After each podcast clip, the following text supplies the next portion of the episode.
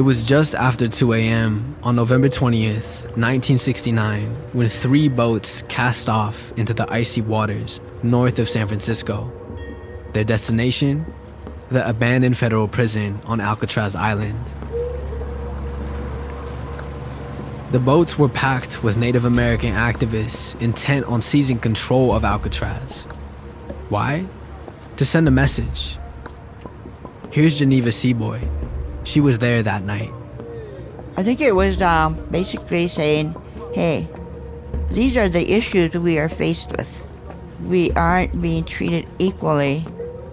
It was the beginning of movements to acquire things that were taken away. On Geneva's boat was one of the organizers of the protests, a 27 year old iron worker by the name of Richard Oakes. He was a very charismatic person, very intelligent, articulate. He had a type of way about him. You know, when he wanted to relay a message, he could get it across and people would listen. On his starboard side, Richard could see the Golden Gate Bridge glowing red against the dark sky. Up ahead, helicopters circled the rocky island. Witnesses would later report that the prison was lit up like a Christmas tree. The Coast Guard was alerted by then. Here they come, you know, circling the island and shining their spotlights. To Richard's surprise, the government security forces hung back, allowing the boats to land safely. The activists gathered in the desolate former residence of the prison warden. Someone started to play a drum. The occupation of Alcatraz had begun. We, uh, the Native Americans, reclaim this land known as Alcatraz Island in the name of all American Indians by right of discovery. We will purchase said Alcatraz Island for $24 in glass beads and red cloth, a precedent set by the white man's purchase of a similar island about 300 years ago. Alcatraz is a tiny, barren rock. The prison was crumbling and abandoned, so why would Richard, Geneva, and the others risk their lives to take it? Freedom. I think that's what it was. It was freedom. Because when we were out on the island, we felt free. We've spent the last seven episodes telling you the history of CalExit, how Marcus and Louis took their long shot idea into the mainstream, and how it all came crashing down. Today, CalExit is trying to rebuild, but as you'll hear, new developments in the Russian scandal and a rupture in the friendship between Marcus Ruiz Evans and Louis Marinelli continue to threaten the movement's potential. In this, our season finale, we examine the future of CalExit and we'll ask one final question Could CalExit really set Californians free? As it turns out, the answer depends a lot on what you mean by free. From Interval Presents and Awfully Nice, this is The Last Resort. I'm Xiuhtezcatl. Episode 8 Alcatraz.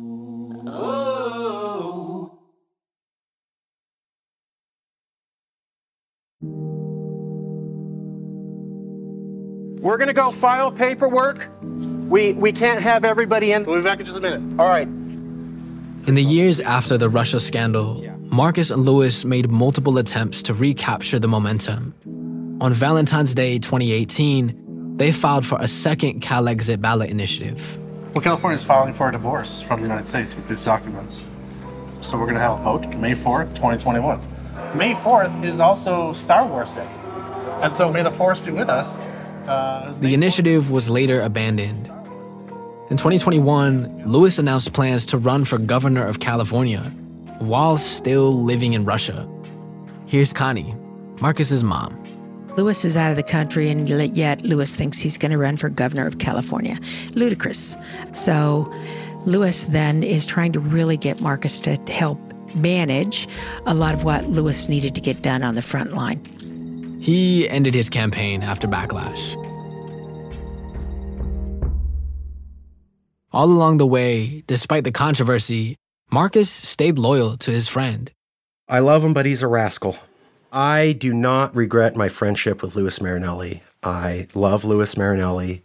I respect Louis's brain when it comes to marketing. I believe in second chances. So I'm not religious, but I grew up Mexican Catholic. And the idea of forgiveness and people can turn another leaf was beaten into me, uh, figuratively. In the end, this loyalty was not repaid.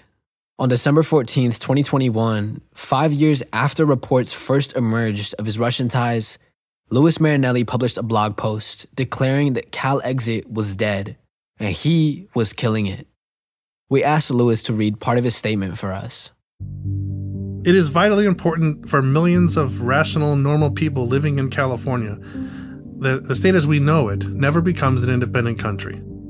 Independence would unbind California from the only thing that has thus far kept it from completely deteriorating into a third world communist state. That one thing is the United States Constitution. This is an aggressive opinion about California coming from a man who founded the California independence movement and spent the last seven years promoting California exceptionalism and making the case for its independence. Louis went on to say that it was time for him to make his own exit. He and his family were moving out of Russia and cutting all ties to California. As such, so comes the end of the California independence movement, which is hereby ceasing all activity. For Marcus, who had devoted much of the previous decade fighting for Cal Exit, the letter wasn't just a shock, it was an insult and a betrayal. I think he's flipped.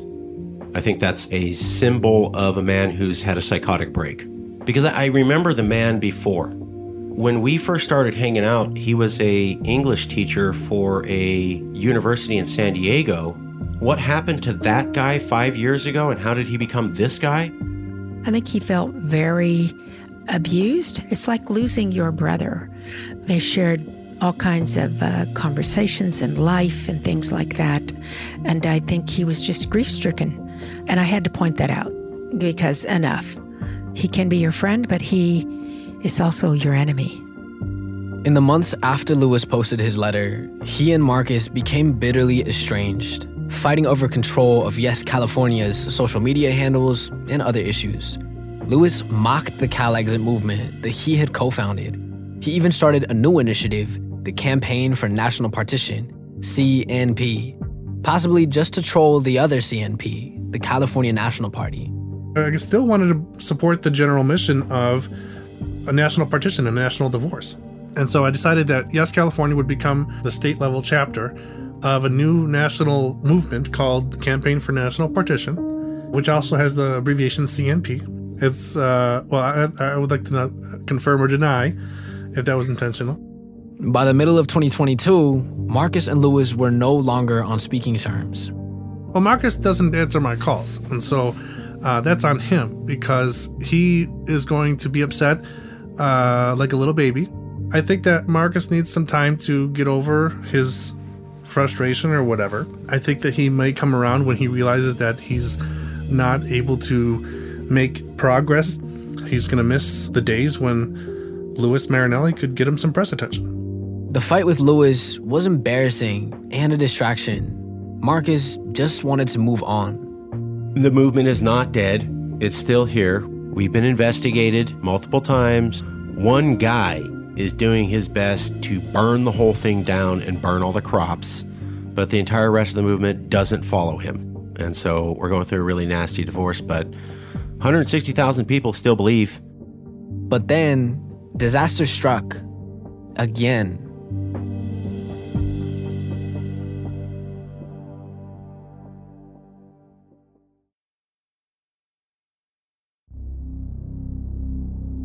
On Tuesday, a federal grand jury sitting in Tampa, Florida, returned an indictment charging Russian national Alexander Viktorovich Ionov with conspiring to use several U.S. persons as agents of Russia without prior notification to the Attorney General. On July 29, 2022, the Department of Justice announced charges against Alexander Ionov, Calexit's partner in Russia and the president of the anti globalization movement. Ionov engaged in a malign influence campaign to sow discord, spread propaganda, and interfere in elections within the United States, all of which was orchestrated by the Russian Federal Security Service known as the FSB. By the way, the FSB is the Russian equivalent of like the CIA. Ionov directed and controlled the activities of three U.S. political groups, including one right here in St. Petersburg, Florida, another in Atlanta, Georgia, and a third in Sacramento, California. We called Marcus after the charges were announced. What did this indictment mean exactly? The indictment says it's against Ionov, a Russian citizen, saying that he consciously received direction from the FSB. So he was pretending to be a nonprofit while secretly taking orders from the FSB with the intended purpose of destroying America. The indictment made new allegations about Calexit's ties to Russia, that someone from Calexit, probably Louis, had taken cash from Ionov, and that this person was taking orders from him as well. The indictment says that uh, unidentified co conspirator six, which they seem to suggest is Louis Marinelli, worked for political group three or something. They mean, yes, California, to my knowledge. The indictment was picked up in major newspapers like the New York Times. And just like that, Calexit was back in the headlines again. But for all the wrong reasons. I am in North America somewhere. When we reached Louis for his reaction, he had left Russia, but he didn't want to tell us where he was. We asked him, had he taken money from Alexander Ionov? Ionov has given me some money from time to time when I asked for it, simply because the money was available to help support certain causes. And I just took the money. If someone's offering you a couple hundred dollars, so I mean, who's going to not take a couple hundred dollars? Louis says he wasn't working for Ionov and that the money came with no strings attached. But at the same time, he was scared. He didn't know what Ionov might be capable of. There were some jokes that he made from time to time along the lines of, hey, you're safe in Russia, thanks to me, or something. And so if you analyze that context, it might mean that the opposite is true. What happens if he's no longer in the picture? Are you not safe in Russia? I felt the need to keep him happy, or at least feel like I could be of use to him. Because if I was not any use to him, perhaps he could cause trouble for me as an American in Russia. Louis didn't know if Ionov was a Russian spy, and he didn't really want to find out. I don't know who he is. I never had confirmed information that he was an agent of the Russian intelligence services, for example. If he wanted to cause me problems, I think that he would be in a position to do that, simply because he would have contacts and he would know somebody and he would be able to do that. According to Louis, there was no conspiracy between him and the Russian government, and certainly not between Russia and Calexit. He had just done what he thinks anyone in his shoes would do take some free money and try not to piss off the shady, well connected guy who had taken an interest in Louis's political activism. I was acting as a political activist, exercising my right to free speech, and it didn't require Alexander Ionov or Russians telling me to do something. I was doing it myself.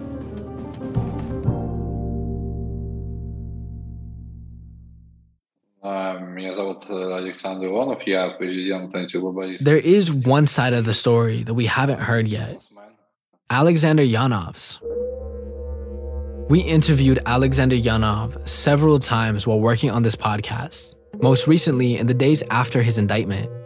Sometimes he spoke with us directly, and sometimes through an interpreter who refers to Ionov as Sasha. We wanted to know what did he think of the charges against him? Да нет, э, мой месседж всегда очень простой, и мне очень обидно, что... Саша's message is simple. He is very sorry and upset that uh, there are double standards in USA, and as a result, a criminal case was opened. Ionov claims that it's not Russia interfering in US affairs, it's the other way around. He says he was exposing US propaganda operations in Russia and the charges against him are retaliation. And yes, he did donate a small amount of money, maybe $500 to Calexit. But he says he gives money to lots of causes he supports. For example, Ionov says that he donated to Joe Biden's presidential campaign. Sasha also financed the Democratic Party, hoping that Biden would be more adequate president than Trump. $2,000, I opened the link and donation to Democracy Party, and we really support the Biden the president election. In case you're wondering, it's actually illegal for foreigners to donate to US political campaigns. But in any event, Ionov says his donations were too small to make a difference. You need a lot more than $500 to make CalExit happen.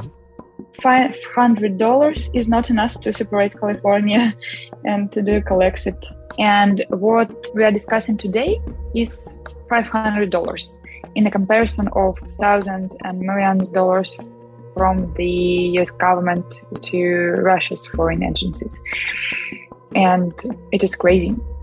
Finally, we wanted to know what was his relationship with Louis Marinelli? Were they friends?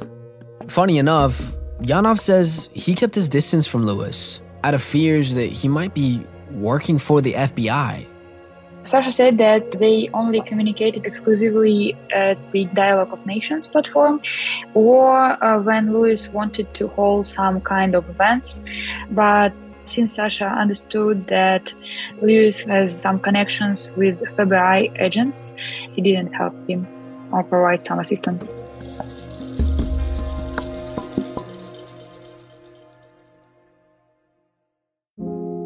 It's all enough to make your head spin. Was Louis an FBI asset? Is Alexander Ionov a Russian spy? We may never get the full truth.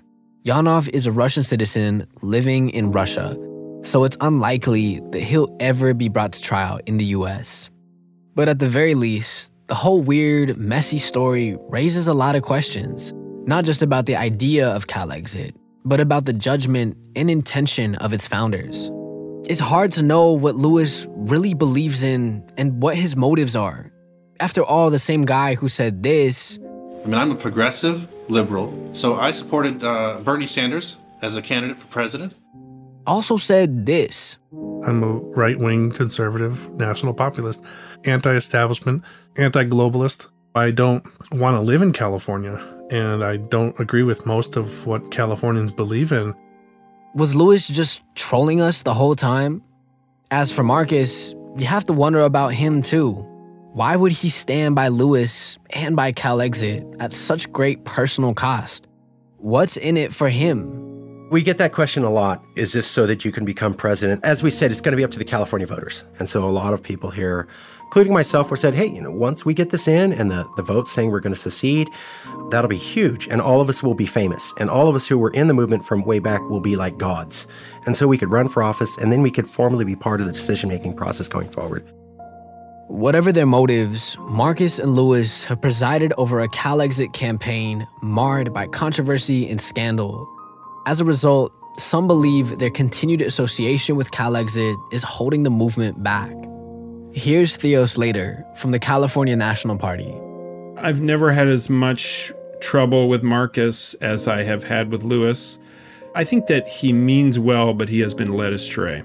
Everything to do with Louis made Yes California toxic. That was the heart of all of their tactical mistakes and everything that they did wrong and every way that they harmed California, that they harmed the California independence movement, and that they harmed themselves.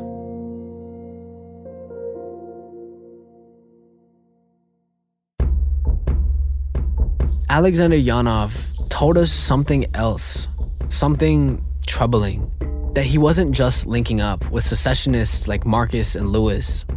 When we first interviewed him, before he was indicted, he also bragged about his relationships with US business leaders. You know, I speak with uh, the two big businessmen. I speak with Peter Thiel, and uh, I read uh, one article about the California station to three states. Did you catch that name? Ionov was claiming to have met with a man named Peter Thiel. You know, I am speaking with uh, the two big businessmen. I speak with Peter Thiel. Uh, We've talked about Thiel on the show before. He's the billionaire investor behind the Seasteading Institute. He's spoken positively about CalExit. Meet Peter Thiel, the billionaire who's behind companies like PayPal and Palantir. The first outside investor in Facebook and Silicon Valley's ultimate contrarian thinker. But that's not the whole story on Peter Thiel. He's also one of the largest political donors in the United States. This year, he spent close to $30 million in support of far right candidates that he handpicked for the U.S. Senate. The PayPal co founder was one of President Trump's most ardent supporters. We know that Thiel has been a patron of the far right too, meeting with people who've been described as ideological architects of white nationalism. Peter Thiel wields enormous influence over the future of the country, both through his political activities and through the role his business plays in our national defense. So, if he has met with Alexander Ionov, a person accused of working with Russian intelligence to destabilize the US, it raises a big question. Why? What did they discuss? And is there more to their connection than just one meeting? We haven't been able to confirm Ionov's claims about meeting Peter Thiel. It's not for a lack of trying. When we asked Thiel and his reps for comment, our questions were ignored. As for Ionov, after his FBI indictment, we asked him about Thiel again. This is what he said. Ну, сейчас я в любом случае не скажу, с кем я встречался. Okay, uh, so now uh, he cannot say who he met because there is a criminal case now. Sasha just will not comment at all on his meetings with everyone from uh, the United States to avoid any persecution for these uh, people. There's a reason we keep talking about Peter Thiel on this show, a reason that gets to the very heart of the CalExit story. Back in 2009, Thiel published an essay to highlight his support for the Seasteading Institute. It was called The Education of a Libertarian. The essay contained a number of startling and condemnable ideas. For example, Thiel hoped to become immortal, writing, quote, I stand against the ideology of the inevitability of death for every individual, unquote. He lamented the fact that women who don't tend to support libertarian ideas were provided the right to vote. And finally, he wrote this quote, I no longer believe that freedom and democracy are compatible, unquote. You might be thinking, how could that be? Aren't freedom and democracy kind of the same thing? We've been exploring the tension between freedom and democracy in every episode of this podcast. To help us understand the distinction, we need to go back to November 1969 in the abandoned federal prison on Alcatraz Island. On November 20th, 1969, a group of Native activists landed on Alcatraz their goal was to reclaim land that had been stolen by the federal government. Just 89 people occupied the island at first, but as word spread, more and more people arrived. They built their own school, healthcare center, even a radio station. From Radio Free Alcatraz, welcoming you to Indian Land Alcatraz on behalf of the Indians of all tribes. In response, the Coast Guard enacted a blockade trying to stop the supply of food and water. But it didn't matter. Right now, it doesn't make a difference really what Washington does. There's only one way now that Washington can ever stop this, and that's to come out here with armed troops and take us forcibly out of here. Here's Geneva Seaboy again. She was one of the original occupiers of Alcatraz Island. When I think about it, maybe there could have been jail, could have been shot, but at the time, I didn't even think about those. I was just full of excitement. Geneva was excited because there on Alcatraz Island, she was feeling something she had never felt before. We didn't worry about being stopped for a violation of anything. I wasn't worried about where it's going to eat. I wasn't worried about where it's going to sleep. And everybody was so happy and working together. And, you know, it was really nice. So it was freedom. For Geneva, freedom was about community, not separation. It was not about doing whatever she wanted, it was about living without persecution. Here's Alex Khasnabish, author of Zapatistas Rebellion from the Grassroots to the Global. We heard from him last episode. So when the Zapatistas, for example, talk about autonomy, they are not talking about autonomy in this kind of don't tread on me, my personal space, my will, my property. They are actually talking about autonomy in its most sophisticated formation, which is a relational form. Because I can't have autonomy, I can't rule myself fairly, justly, in a dignified way unless I acknowledge your right to do so too. So nobody's autonomy gets to trump anybody else's. We begin with a recognition of mutual existence and dignity and justice. In the United States, however, freedom has historically meant something pretty different the word freedom has somehow come to mean my right basically to do whatever I want free of consequence, so long as I have the power to enact that. That's a very familiar form of power. And it's so familiar, I think we become accustomed to associating it with the only way we can understand power, which is a huge mistake. One of the things the Zapatistas did was to remind us that our power actually comes from the collective ability to live with dignity, to work together, to struggle alongside one another. Power is only exercised relationally. Freedom can't be absolute. Through this lens, the whole notion of CalExit isn't really about freedom, then, is it? It's kind of just another fight over power. It's a movement trying to solve our problems by avoiding them. It's putting up borders between us and our perceived political opponents so we no longer have to listen to what they have to say. All of this points to one conclusion changing our borders isn't going to solve America's divisions. What we need is something far more fundamental.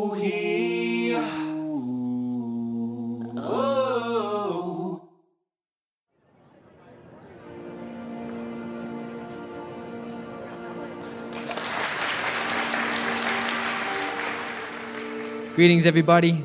My name is Xiuhtezcatl Donatiu Martinez. Could we get a round of applause for the graduating class of 2022 real quick?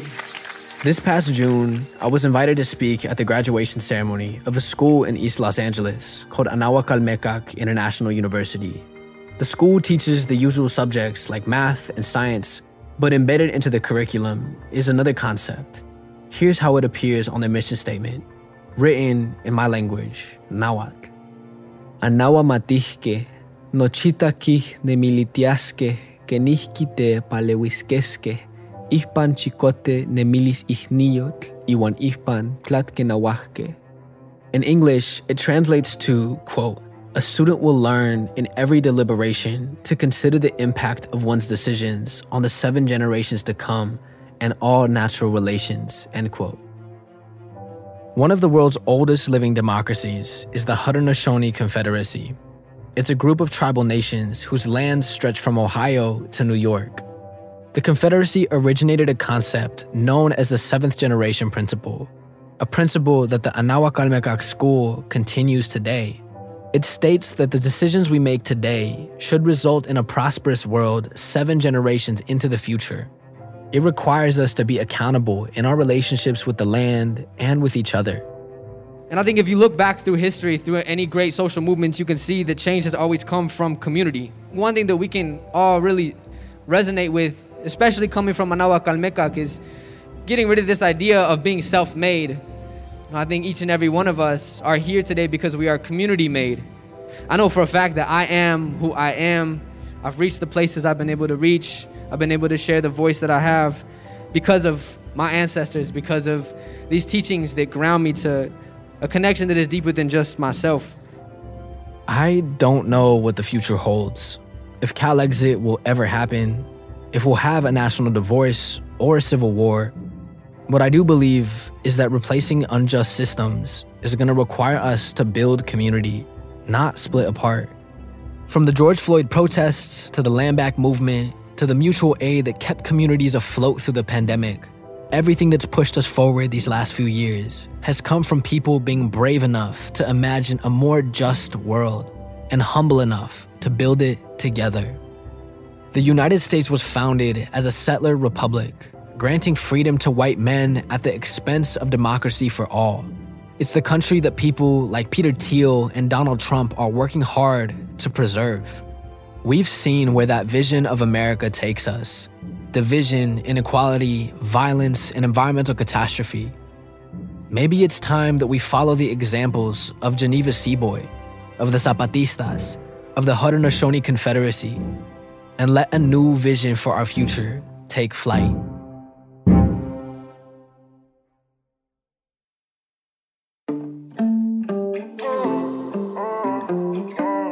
Last Resort is an Interval Presents original production from Awfully Nice.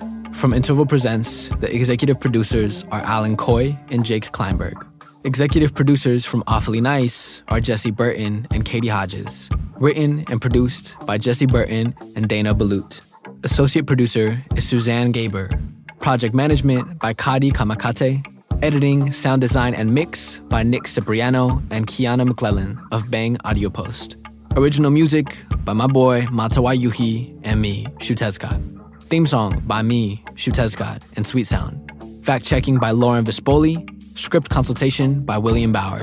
Operations lead is Sarah Yu. Business development lead is Shefi Elenswig. And marketing lead is Samara Still. Special thanks to James Napoli. I'm your host, Xiuhtezcatl. For a full list of the sources used in this episode, please check the show notes. Make sure to follow, rate, and review The Last Resort on Apple Podcasts, Spotify, Amazon Music, Stitcher, or wherever you get your podcasts. Thank you for listening.